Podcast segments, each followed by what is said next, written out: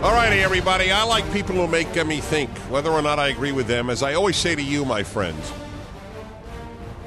I, I always prefer clarity to agreement. You know that that is one of the mottos of my program. Hello, wherever you are in the country, around the world, on the internet. This is Dennis Prager. So if uh, somebody makes me think, that's all I ask uh, in uh, their intellectual work. Uh, one such person is Charles Murray, uh, who's uh, losing ground in 1984 that's 20 years ago, was a uh, classic and remains such, and it helped us understand why uh, the, what we spend uh, on poverty uh, so often just increases it. And uh, he has uh, written a number of books. He is a, fellow at the American Enterprise Institute and in. oh, in the D.C. Yeah, you're in the D.C. area. That makes That's sense. Right. I'm about 60 miles out. Well, Charles Murray, thank you for joining me. It's a delight, uh, Dennis. It's been several years since we've uh, seen each other. I think that's right. So it's it's uh, it really is a pleasure. Thank you for taking the time. Your your latest book, I'm not telling you, uh, is Human Accomplishment: The Pursuit of Excellence in the Arts and Sciences, 800 BC to 1950. Now, folks, I have to explain something. Uh, I I don't know if I agree with the the even the attempt here. All I know is that it is it is thought provoking in the extreme, and that alone merits that. No, there are two things. It's thought provoking, and it's Charles Murray. So those those are two big uh, big accolades here. All right, what did you try to do here? You tried to assess uh, human greatness. Is that correct? Well, what I tried to do, Dennis, was to uh, be able to look at accomplishment in the arts and sciences, including the greatest ones, across centuries and over time which is something, get a panoramic view of it uh, to see a couple of basic things. One is I wanted to explore the nature of excellence in the arts and sciences. You know, what, what separates the giants from everybody else? What, what are the great, what I call meta inventions that human beings have come up with? The second thing I wanted to do was to have a, a, a way of tackling the classic question, why Florence? Or why Athens? Why is it that at certain times and certain places human beings have suddenly erupted in these outpourings of great stuff? So, so those are the kinds of issues. Good, I, lo- and I love, I love all of them. And by the way, for those of you who may wonder, is is this important? Let me give you an example of why it is. Uh, years ago, I said on my radio show that I believed that it is not merely my subjective opinion that uh, that Shakespeare was superior to Batman comics as literature. The number of calls that I got from college educated people calling me all sorts of polite names was remarkable. Basically, it went like this Who the hell are you, Dennis Prager, to say that Shakespeare is superior to Batman as literature? All you can say, Dennis, then this is what their parents had earned uh, for uh, $100,000 in college tuition or more. All you can say, Dennis, is you prefer Shakespeare to Batman. Dennis, you're exactly right. That's why this is important. That whole attitude is nuts.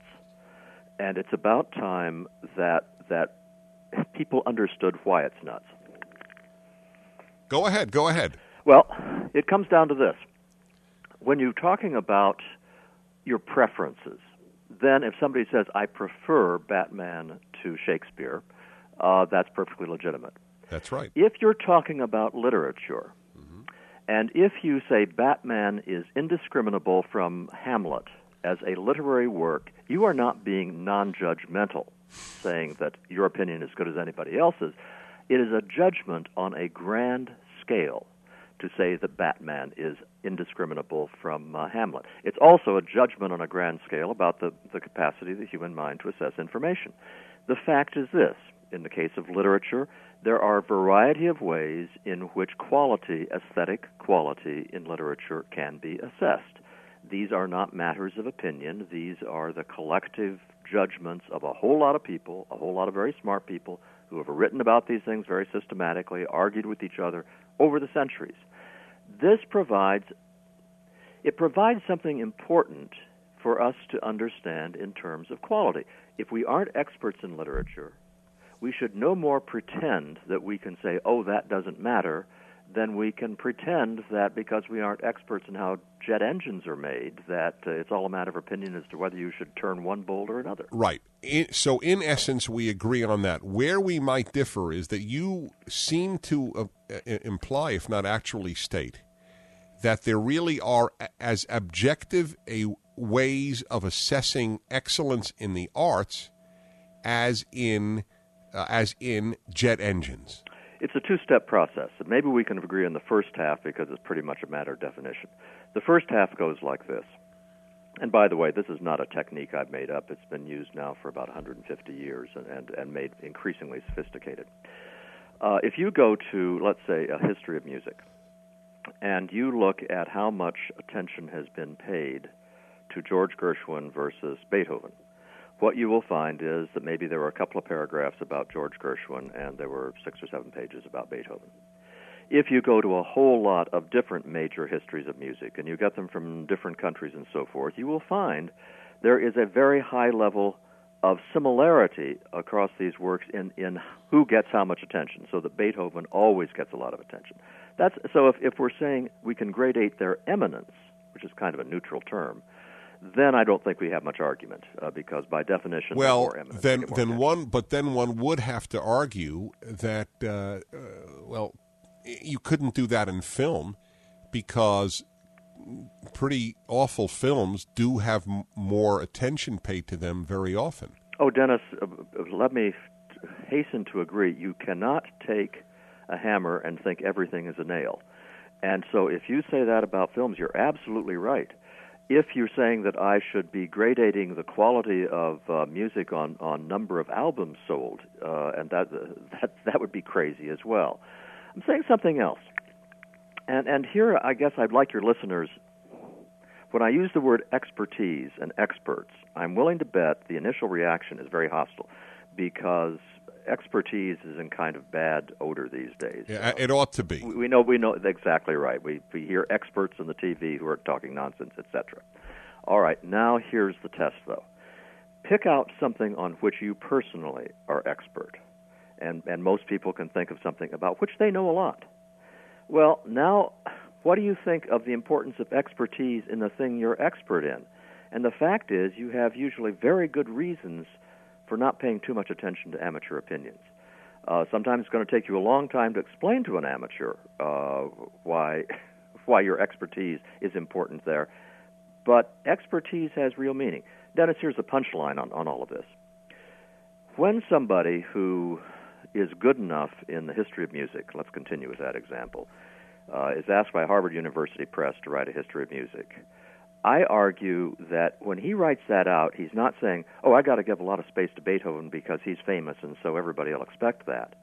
He's giving a lot of space to Beethoven because as he tries to explain to the reader why Beethoven is important, Beethoven's important, it takes a long time, and it takes a long time because he did so much for the music. What you are seeing there is is the judgment of a person who knows an awful lot about that subject, and when you take a whole bunch of such sources, you are taking a look at a whole bunch of people. Are you are you then assessing excellence or influence? It turns out that I'm assessing um, both at the same time because there are very few really important artists in terms of uh, well I'll, tell, I'll tell you why I asked because okay. you, you happen to be touching on the one area I claim some expertise which is music okay. in in the arts and and uh, I I know you you place Beethoven above Bach and I, I and the, the, last thing I want to do is get. I, I mean, I, if over coffee one day we'll we'll talk about that.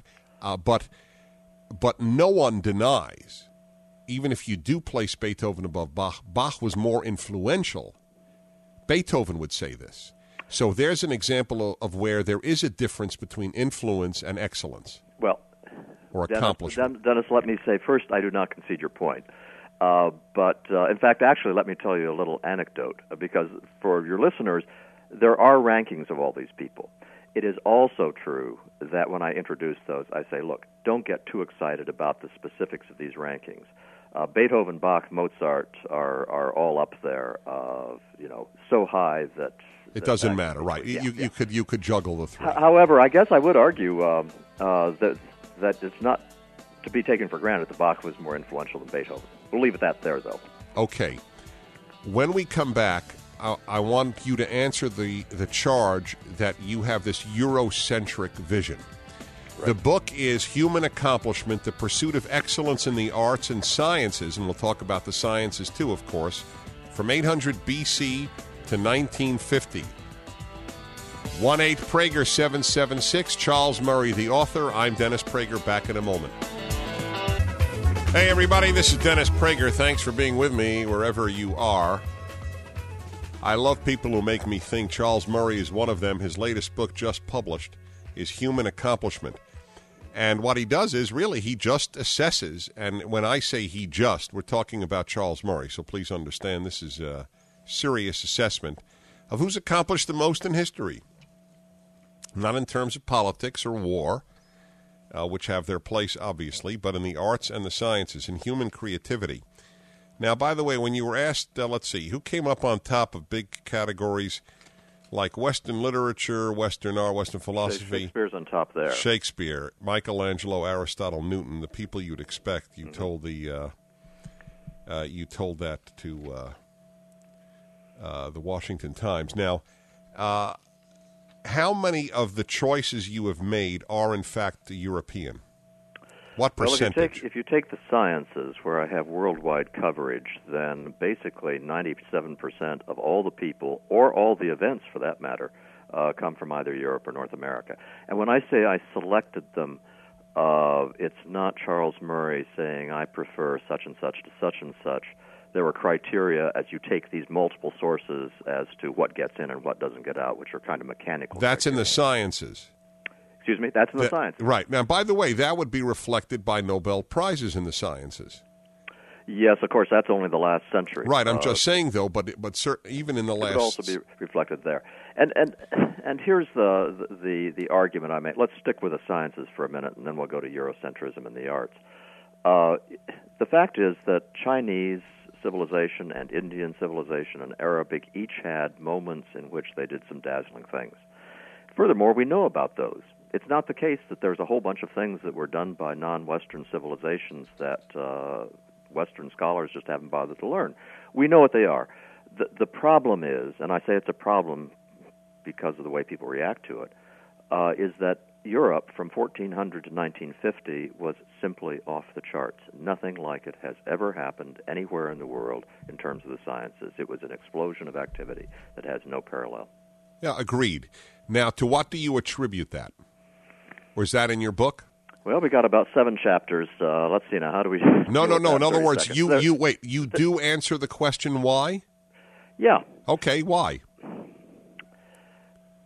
I'm hesitating because I'm trying to boil it down. I know let, it's let me tough. Take it a couple of really. Imp- let me take a couple of really important things.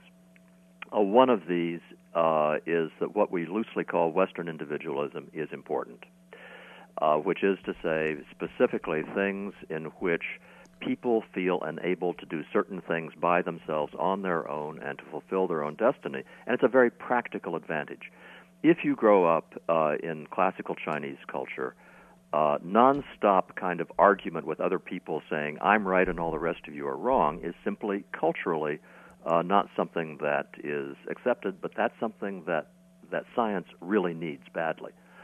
Another thing that went into scientific dominance. Wait, wait, wait. I, I really want to review these. are very sure. major things, and I'd like to commit them to my own memory. Number okay. one, you're saying is that the Western world, the European Western world, had a notion of your individualism that I can say I am right and the whole world is wrong, absent in other cultures. That's one aspect of it. Another aspect of it has to do with the Christian religion. Uh, and by suppose it's appropriate, since I'm going to say this, that I myself am, am kind of a practicing agnostic. But but Christian religion, in a variety of ways, centered life on this earth and this life as a as a place, and I'm speaking specifically of Catholicism and the Renaissance, as a place where you glorified God by expressing your gifts. That human intelligence was a gift from God. That uh, to understand the workings of the universe was pleasing to him, to create beautiful art was pleasing to him. it's so ironic that, that you should say that in light of the widespread belief that, especially in the sciences, the church was a handicap because, as for example, its trial of Galileo. There was a huge difference between the church, uh, the Catholic Church at the beginning of the Renaissance, and the Catholic Church after the, uh, the Reformation. And what happened in many ways was that there was, I think, a much more defensive position by the church at that point. Uh, there were always, however, differences within the church. But in the early part of the Renaissance, the church was a sponsor, a sponsor and an eager advocate. Of give, give us give us dates. Give give give my give my listeners dates. Uh, we're talking about 1375 is usually when they say the Renaissance starts. But you know, the man who was crucial in all this is Thomas Aquinas, who came earlier. And it was Thomas Aquinas' teachings that took uh, Catholic theology and, and gave it this, I don't want to throw around too much, but gave it, he took Aristotle and incorporated that into Catholic theology. And this is what, among other things, just provided a great burst of energy at the beginning of the Renaissance. There are other things as well. Um, but a, a part among So them, those those two are powerful: Christianity and individualism. and another thing that this did was it emphasized life, this life. Now, here's another way in which, Right. This life. No, uh, these are opposed, very. as These are, opposed to Buddhism. I mean, Buddhism. That's correct. Exactly. Why I've always said that to people, and I've learned a lot, and it's it's helped shape me. I studied under a Buddhist in England, but but I've always said to people, if in fact you are to desire nothing, and that is the essence of nirvana, is to desire and expect nothing in life, then you don't desire to cure cancer. That's exactly right. And by the way, I should say I spent six years in Thailand, and like you, uh, studied Buddhism and uh, respect it enormously. Enormously, Uh, it's- that's it's- right. It's been a hugely positive influence in my life. Right. But it is also simply a statement of fact that to create great work, whether it's in the sciences or the arts, takes an incredible amount of effort. People do not toss off masterpieces overnight. That it is a mastery of craft, it's a monomaniacal devotion to it, and this is characteristic of all the greats, all the greats. And to have that, And you have to believe, and this is to reinforce your third point, you have to believe this world matters, That's which right. Buddhism does not believe. That's it. This world li- matters. This life matters. Yes. And also, I was put here for a purpose. That also helps a lot. Now, Dennis, this doesn't mean you can't have great accomplishment in non-Western cultures. We have had great accomplishment in non-Western cultures. What I'm talking is like a nutrient in the soil, of you know, a, a nurturing of certain kinds of accomplishment, which Europe had an advantage over other parts of the world. I'm telling you, I feel like I am in a warm bath. I, I am enjoying this so much. I, I, I can't tell you. This is, and, and it's so relevant to our times. Now, with all of that, let's jump to the present. Because again, like you, I feel that there is a, a tremendous reduction in greatness in the last generations. Uh, probably actually starting since about 1850. Uh, and if we talk about the density of accomplishment, Oh, well- here we get to a thing that uh, may. Oh, hold on. Oh, that, I, I, I- that I- thought. yeah, that because that I'm dying to hear, and I suspect many of my listeners are. I, I'm, I'm, I, I feel selfish if I don't share Charles Murray with those of you who want to ask him questions, but I can live with that. Nevertheless, the number is one eight Prager seven seven six. Charles Murray's book is Human Accomplishment. I think it's self recommending. We'll be back in a moment. This is Dennis Prager. Hi, you're listening to the uh, Dennis Prager Show. This is a an orgy for the brain. I got to tell you, I am just having I'm having too much fun. Charles Murray is my guest. His uh, latest book, and I told you at the outset, you agree or don't don't agree is, so it's it's uh, it's truly irrelevant because he provokes thought and he has theories about life. You see, he has he has wisdom, and and that and those of you who listen to me regularly know know what I'm what I'm referring to here because there's so much knowledge base, but there's so little making sense of it, and he's in a man who attempts to make sense of it. Who accomplished and why they accomplished it.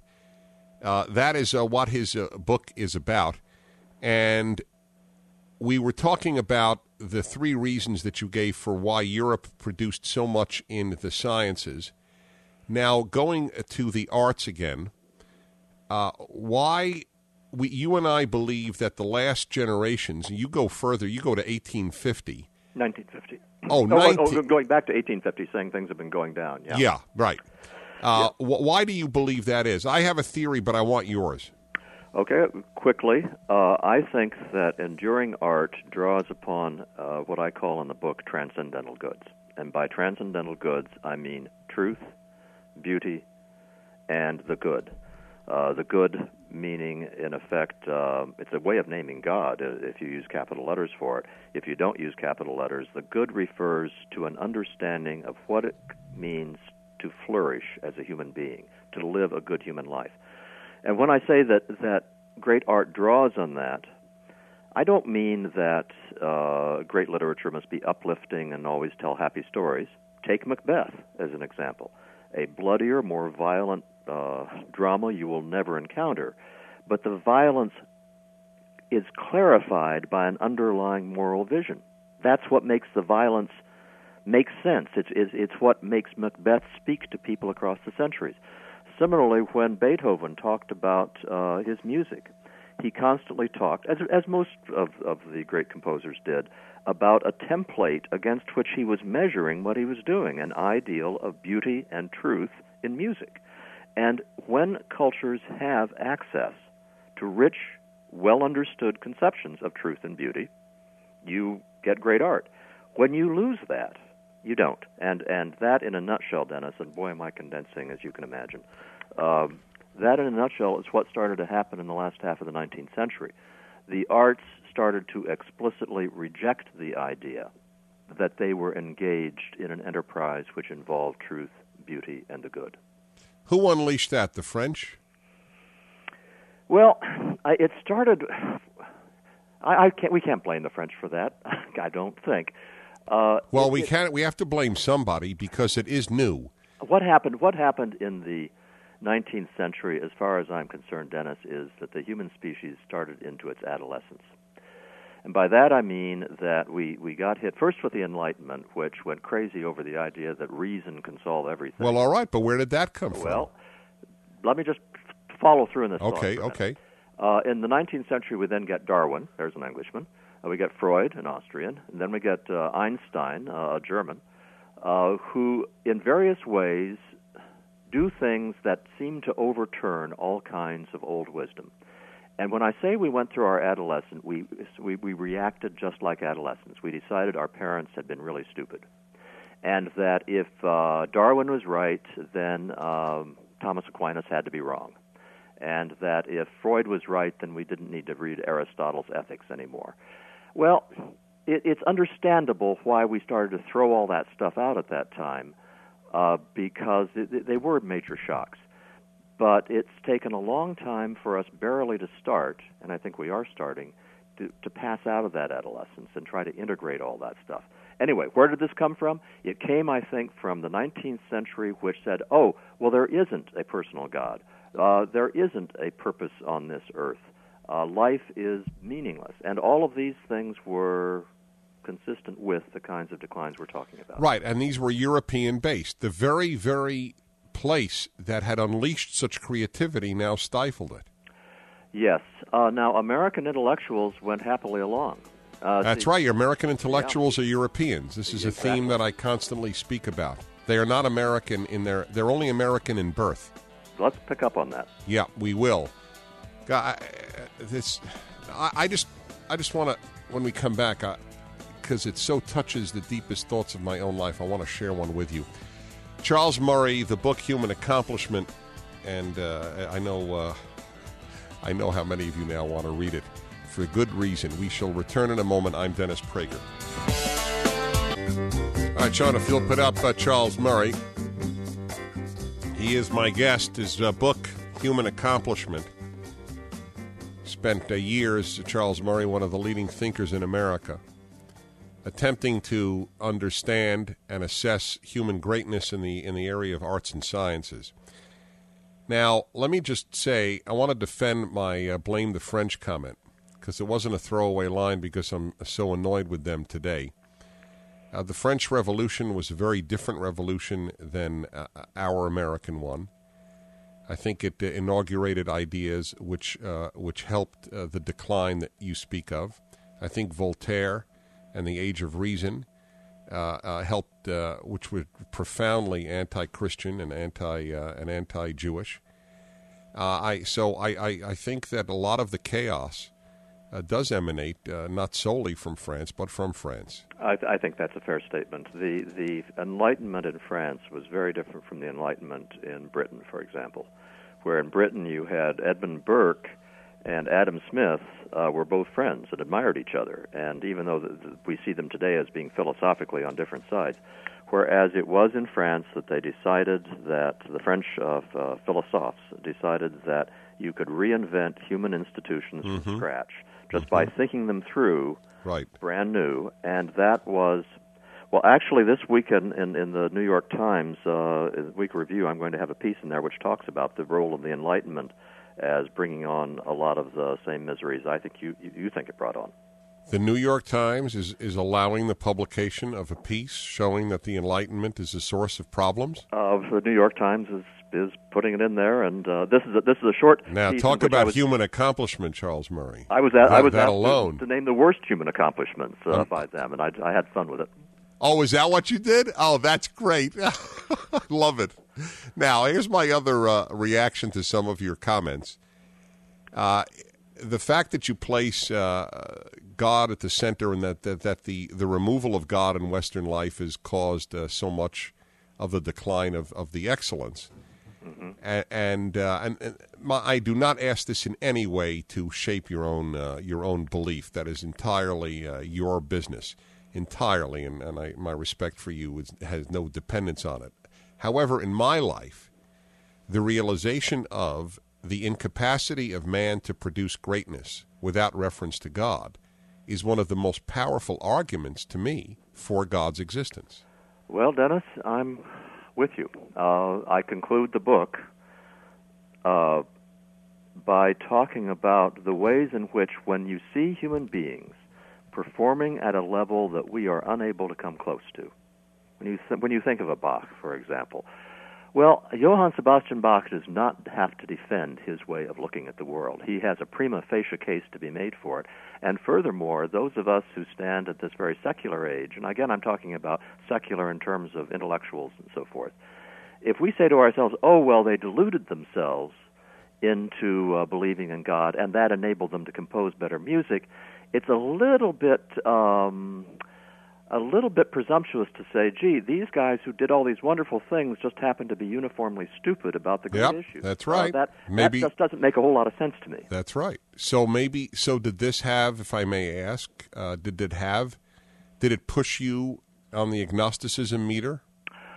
Well, I, I, I attend Quaker meeting with my wife uh, and have for years. And so when I say I'm an agnostic, I am a very active, a practicing I, agnostic. I'm an active seeker, and and there is, I, I will say this that uh, that there is no belief that I find so absolutely implausible uh, as confident atheism. So I, I guess that I would like nothing better than to to have the the faith that that others are blessed with. Uh, I do not right now. Uh, I am not sitting on the sidelines saying it's not important. Right. No, you, that's the key.